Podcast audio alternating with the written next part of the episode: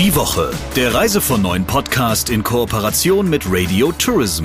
Mehr News aus der Travel-Industrie finden Sie auf reisevon9.de und in unserem täglichen kostenlosen Newsletter.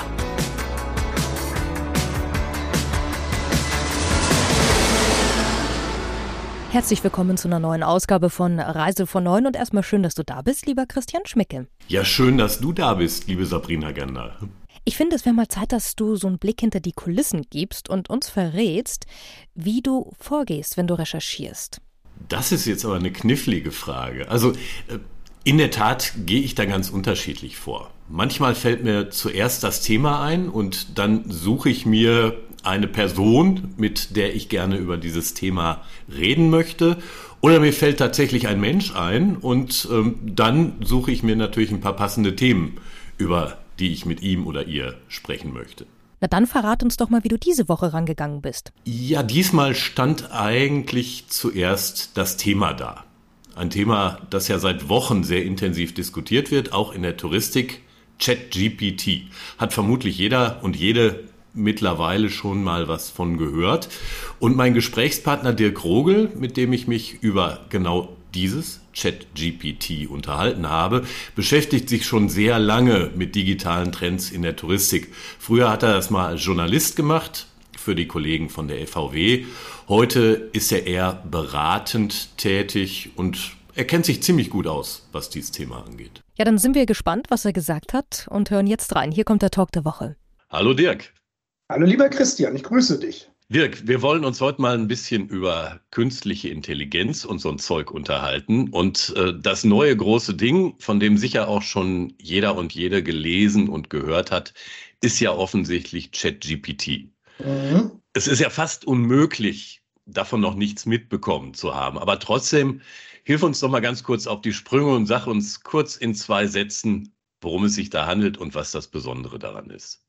Ja, ich denke auch, die meisten haben es wahrscheinlich schon getestet und das ist wahrscheinlich dann das, das Besonderste, dass es in aller Munde ist und es ist in aller Munde, weil es so furchtbar menschlich ist. Wir haben uns ja vorgenommen, heute möglichst wenig ähm, Fremdwörter zu nutzen. Ähm, insofern bleibe ich dabei. Es ist verdammt menschlich, es kommt äh, dem menschlichen Denken sehr nah, sowohl in der Aussprache, also in der Ausgabe, als auch in der Methodik dahinter, über die wir bestimmt gleich reden werden. Und das ist wahrscheinlich mhm. mit Sicherheit das Faszinierende an ChatGPT. Was ist denn die Methodik dahinter? Ja, jetzt haben wir dann doch die Fremdwörter, das sind die, das sind die logischen Verknüpfungen oder die, mhm. die, die, neuronalen Netzwerke, die sich da bilden. Das kennt man aus der Hirnforschung, das haben wir da eben auch. Oder eben frei übersetzt ähm, der generative Vor vortrainierte Transformator, aber nichts anderes heißt GPT, ähm, der einfach besagt, dass du unheimlich viele logische Zusammenhänge in dieser Bubble hast, in diesem System hast. 175 ähm, äh, äh, Millionen aktuell und stetig mehr. Und ähm, das ermöglicht ansatzweise logisches Denken auch für die Maschine. Das heißt, aus diesem Datenboost generiert ChatGPT dann sinnvolle Verknüpfungen. Kann ich mir das so vorstellen?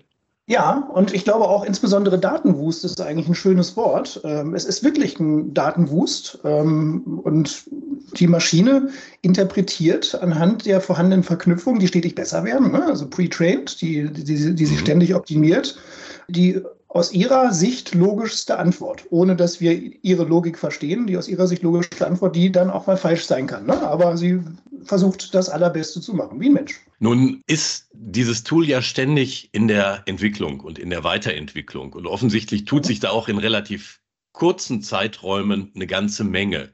Wenn wir jetzt mal auf den aktuellen Stand gucken, was kann denn ChatGPT schon und was kann das Tool nicht? Ja, also erstmal ist, erstmal ist sie unheimlich schnell, was die Entwicklung anbelangt. Ich habe im Januar mal einen Blog geschrieben, die kann noch gar nicht so viel, die, die wird auch nie zum Reiseverkäufer. Mhm. Ähm, bleibe ich im Prinzip ansatzweise bei, allerdings muss man sagen, sie lernt so wahnsinnig schnell, äh, durch Erweiterungen, werden wir gleich sicherlich auch nochmal ins Detail gehen, dass sie eben schon dann auch zeitnah in der Lage ist, durchaus auch äh, mutmaßlich ähm, dann auch die Komplexität unserer Branche, nämlich der Tourismus, zu verstehen. Ähm, sicherlich nicht in allen Feinheiten, aber sie kann derzeit noch nicht tatsächlich Aktualität, schlichtweg. Ne? Sie ist ein Mhm. Ähm, geschlossenes System auf der, auf der Basis von Ende 2021 und hat da ihre, ihre Verknüpfung, ihre Parameter gesetzt Ähm, allerdings kommt jetzt hinzu, dass sich dieses System dann doch öffnet durch, durch Schnittstellen, auch durch Plugins. Wir haben, ihr habt ja auch darüber berichtet, gerade gelernt, dass Expedia und, und Kayak Plugins entwickeln, also Systemerweiterungen mhm. entwickeln. Ich glaube nicht, dass diese beiden Anbieter in der Lage sind, damit wirklich das volle Portfolio ihres Angebots über, über ChatGPT, also über, über, über Sprachdialog zu verkaufen. Werden wir sehen, aber mhm. das System lernt und das System, ich meine, der Anbieter heißt OpenAI, ne? man hätte darauf kommen können, äh, nicht Closed AI, der ist schon ja, offen und der, der, bemüht sich auch tatsächlich dann auch äh, ähm, sein System in anderen, anderen Branchen zu vermarkten. Und natürlich, ganz wichtig, größter Partner ist, ist, ist äh, Microsoft und die, wir sehen jetzt ja auch schon die neue Version von ChatGPT im, im äh, Chat insbesondere im Bing-Chat, aber künftig auch in anderen Applikationen. Und das ist schon ziemlich gut, muss man sagen. Das ist schon ziemlich gut gemacht. Und das, was Kayak und Expedia da jetzt gerade tun, ist, dass sie selber ChatGPT mit ihren Daten füttern, in der Erwartung, dass sich dann daraus ihre Angebote generieren lassen? Oder wie muss ich mir das vorstellen? Ja, ehrlich gesagt, die Announcements sind relativ kurz. Das sind Plugins. Plugins sind Systemerweiterungen und Plugins mhm. funktionieren auch nur, wenn dahinter Schnittstellen sind. Jetzt werden wir doch ein bisschen technisch. Ähm, wie diese Schnittstellen gebaut sind, das weiß ich nicht. Da habe ich wenig drüber gelesen. Ich möchte behaupten, da ist auch wenig drüber zu erfahren. Es gibt zwar Schnittstellenspezifikationen, ich persönlich gehe davon aus, aber natürlich in aller Vorsicht, dass Expedia nicht in der Lage sein wird, oder Kayak natürlich genauso wenig, ähm, die komplette Komplexität und auch Aktualität einer, eines Reiseangebotes über ChatGPT abzubilden, weil dann nämlich das, was wir eben beschrieben haben, diese, diese logischen Zusammenhänge, spätestens in, in, in komplexen Phasen wie der Vakanz von Produkten oder der, mhm. der, der Vielfalt der Tarifklassen, beispielsweise von Airlines, aber auch in der Hotellerie, vermutlich nicht mehr gewachsen ist. Wir sagen, irgendwann endet dann diese, diese wunderbare neuronale Systemwelt von ChatGPT und wir sind dann ja doch wieder in den guten alten Reservierungssystemen, deren Basis ja doch sehr statisch ist, die, die zwar etabliert sind, aber eben halt diese logischen Zusammenhänge so nicht können. Und insofern gehe ich mal davon aus, dass die Plugins, die wir da sehen werden, vielleicht dann noch nicht alles können. Aber müssen wir natürlich beachten und vor allen Dingen, es geht so schnell.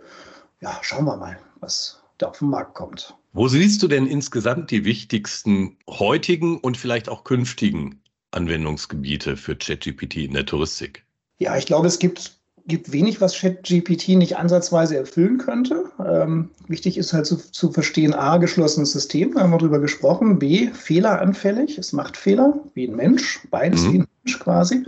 Ähm, es weiß nicht alles und ähm, es macht Fehler ähm, und dementsprechend kann es ganz viel machen, was auch ein Mensch kann, insbesondere natürlich alles, was in irgendeiner Form Dialog ist, ähm, Kundenbetreuung, Serviceanfragen, ähm, vielleicht auch eine, eine rudimentäre Reiseberatung. Aber nochmal, ähm, spätestens wenn es dann in die Aktualität geht und die Komplexität des Angebotes, ähm, dann wird ähm, das System an Grenzen stoßen. Das meines Erachtens auch noch sehr, sehr lange.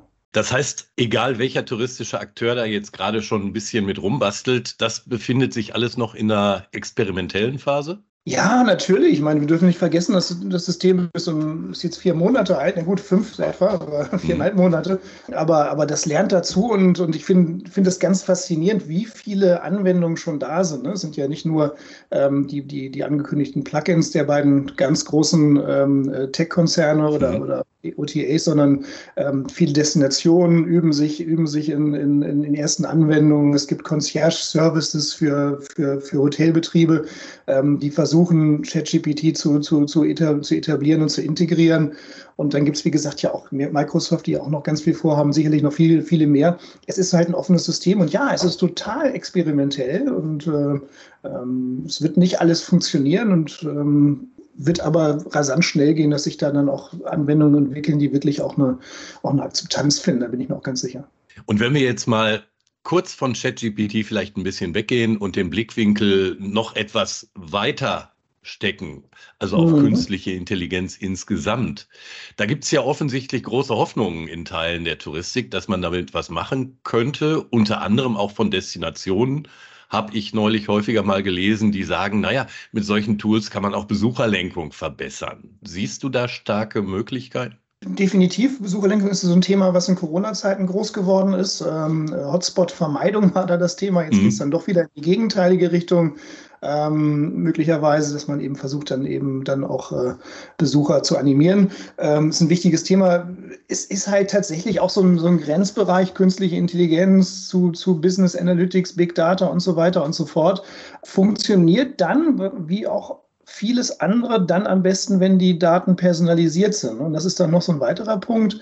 Bislang redet ja auch selbst ein ChatGPT und alle anderen Anwender oder viele andere Anwender auch halt mit einem noch anonymen User, ne? der weiß noch nicht so richtig, wer ist denn der Christian Schmicke, was interessiert den denn wirklich? Der labert erstmal los, ne? um das mal Platz zu sagen sobald du das dann mit, mit ähm, Benutzerprofilen verbindest, das gilt für Besucherlenkung, aber übrigens auch durchaus auch für, auch für Reisebuchungen und Inspiration, also eigentlich alle Phasen der Customer Journey, Klar. die auch mal ins Spiel zu bringen, dann wird es natürlich so richtig spannend, wenn du schon Benutzerprofile hast. Ne? Und da hat OpenAI natürlich relativ wenig im Vergleich zu beispielsweise einem Google, nur um mal einzunennen. So, aber wenn dann eine Verbindung geschaffen werden kann, die dafür sorgt, dass das Tool die künstliche Intelligenz oder wie du es auch immer nennen willst, ähm, weiß, wer ihr gegenüber sitzt, dann wachsen doch die Möglichkeiten tatsächlich exponentiell, oder? Ja, definitiv. Punkt. Klar, das ist dann die Krönung, also eine, wirklich eine personalisierte Ansprache oder eine menschliche, selbstlernende Ansprache mit einem personalisierten Hintergrund. Ähm, das wird kommen, das, das ist ja ansatzweise auch schon da. Ne? Ich meine, Google macht es ja schon so, ohne dass jetzt die Antworten ausformuliert sind, aber auch da kommt ja, das auch nochmal gleich zu sagen, auch da kommt ja ein, ein ein, ein, ein ähm, Transformer, also ein Sprachmodell namens BART in, in, Kürze, sodass man da auch ähnliche ausformulierte Antworten erwarten kann wie bei ChatGPT bei Google. Und klar, mhm. das wird super spannend. Ne? Diese Kombi ist echt ähm, faszinierend. Technische Neuentwicklungen haben es ja schon seit langer Zeit an sich, dass sie zwar auf der einen Seite große Hoffnungen, bisweilen Visionen wecken und äh, auf der anderen Seite häufig auf Vorbehalte stoßen, bis hin zu Ängsten. Sind die mhm. berechtigt? Ach ja, klar, Ängste muss man ja immer, immer ernst nehmen. Ne? Ähm, könnte man hinterfragen, was für eine Angst ist das? Ne? Wahrscheinlich ist es die Angst, äh, äh was wird aus mir, wenn die Maschine alles mhm. kann. Ich glaube tatsächlich, dass das ähm, ChatGPT und andere, andere KI-Tools großartige Helfer für uns sind. Ähm, und in dem Fall kommt halt hinzu, dass sie, dass sie so wunderbar einfach in der, in der in der Nutzung sind, dass sie, dass sie, dass sie einfach Akzeptanz finden und dass sie, dass sie uns tatsächlich unterstützen können, gut unterstützen können. Und ich glaube tatsächlich, dass ähm, es auch so ein bisschen vielleicht auch ein kulturelles Problem in unseren Breitengraden ist, dass wir immer erstmal die, erstmal die Risiken sehr genau äh, analysieren mhm. und auch die Fehler sehr genau analysieren. Ich glaube, viele von uns haben tatsächlich sich dann auch intensiv äh, das Tool so genutzt, dass man, dass man Fehler gesucht hat und es liefert reich, reichlich Fehler. Und meine Einladung ist tatsächlich auch mal zu gucken, Mensch, was könnte denn so ein Tool auch für, auch für mein Business, vielleicht als Reisebüro oder als Veranstalter oder vielleicht sogar als Dienstleister, was, was kann das bringen? Kann mich das entlasten? Wir haben Fachkräftemangel. Ich glaube nicht, dass, äh, dass jeder Third-Level-Support im Callcenter zwingend äh, irgendwo von Indien oder, oder Siebenbürgen gemacht werden muss, das kann dann vielleicht auch mal ChatGPT machen. Das äh, ist noch keine deutsche Kraft, Fachkraft mit arbeitslos. Ne? Dieses Problem ist ja eh nicht mehr so groß, wie es ja. mal vielleicht vor einigen Jahren war. Ne? Insofern, glaube ich, schauen wir lieber ein bisschen auf die, auf die Chancen als auf die Risiken. Aber ja, klar, die Risiken sind natürlich auch da und auch über die können wir reden, keine Frage. Was wäre denn dein Tipp für ein touristisches Unternehmen zum Umgang mit KI und ChatGPT?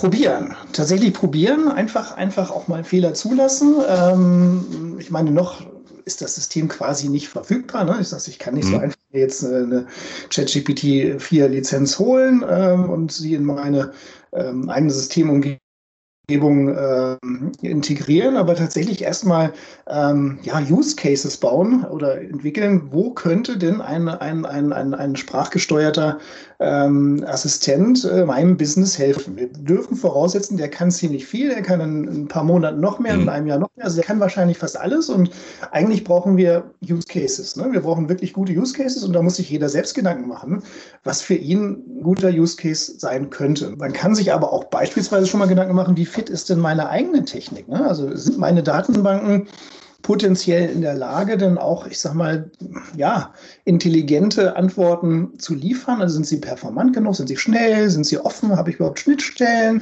Ähm, Gibt es in irgendeiner Form, in irgendeiner Form Möglichkeit, semantische Bezüge abzubilden, also diese neuronalen Verknüpfungen mhm. herzustellen? Ja, nein, vielleicht.